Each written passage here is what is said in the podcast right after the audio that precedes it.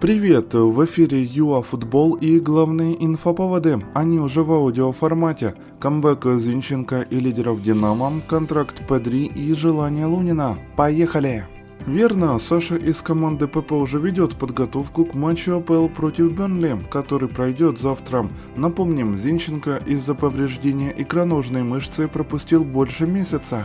А также к тренировкам вернулся Элкай Гендаган, а вот Ферран Торрес выбыл на пару недель. Вратарь Реала Андрей Лунин намерен поменять клуб. Молодой украинский голкипер уже вторую кампанию подряд проводит за крепкой спиной Тибо Куртуа. И пока не провел ни одного официального матча, Лунин надеется, что летом сможет найти команду, где у него будет регулярная игровая практика.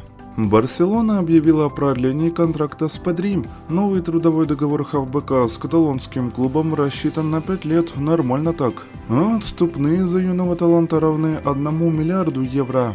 Международный перерыв – это хорошее время для того, чтобы завершить восстановление на клубной базе. Вот, например, «Динамо» сможет в ближайших матчах рассчитывать на Буяльского, Миколенко и Антюха.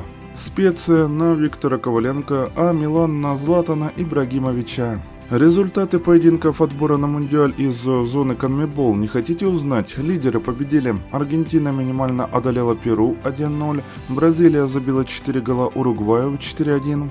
Чили разбил Венесуэлу 3-0, Боливия Парагвай 4-0, а Колумбия с Эквадором оформили паритет 0-0.